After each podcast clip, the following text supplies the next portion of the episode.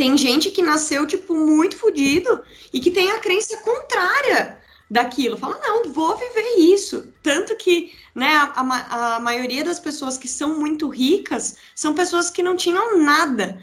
Tipo, muita gente que já vem com, com dinheiro não consegue prosperar tanto assim.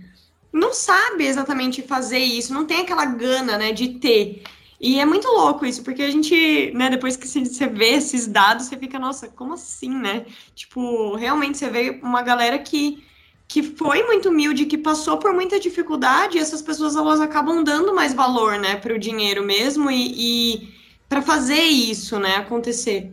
Mas uma coisa que eu observo é que envolve muita questão de que quanto menos a gente tem, mais variabilidade comportamental a gente consegue ter. Sim. Então eu lembro muito que na minha adolescência, sei lá, eu tinha 50 reais, esses 50 reais virava mil, porque eu conseguia fazer tanta coisa que, meu, eu saía para tanto lugar, eu comia tanta coisa, que hoje com o que eu recebo eu falo, nossa, gente, eu tô sem dinheiro.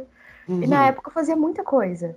É. Então, quando a, gente tem, quando a gente tem menos, para mim, a gente consegue ter mais variabilidade. Por isso que eu penso que talvez a gente consiga prosperar mais nesse sentido, porque a gente fica mais criativa, a gente vai variando o nosso comportamento e tudo mais. Sim. Agora, quando a gente já tem de mão beijada, é uma coisa que a gente não precisa variar o comportamento. Uma coisa que eu observo, por exemplo, é a questão de energia elétrica. Então, aqui, por exemplo, quando eu tenho acesso à internet e tudo mais, a primeira coisa que me passa na cabeça quando eu tenho alguma dúvida é pesquisar no Google.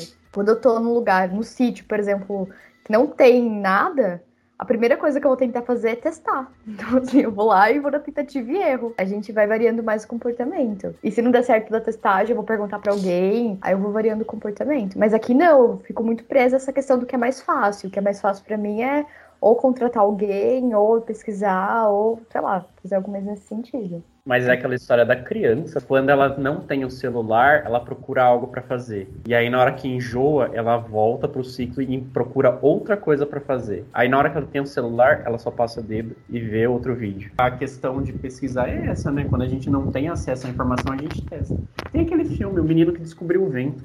É maravilhoso. Meu, sensacional isso. Eu vou só dar um resumo. Ele mora numa, eu, se eu não me engano, ele mora numa aldeia. E aí ele vê um professor andando com uma bicicleta que acendia a luz ele olha para aquele que chama dínamo, né, que é como se fosse um motor de ventilador, e aí ele entende que aquilo gera uma luz na bicicleta, então com o vento girando aquele motor poderia gerar o, o acender a luz da, da, da aldeia dele. É, o cara não tinha acesso a nada.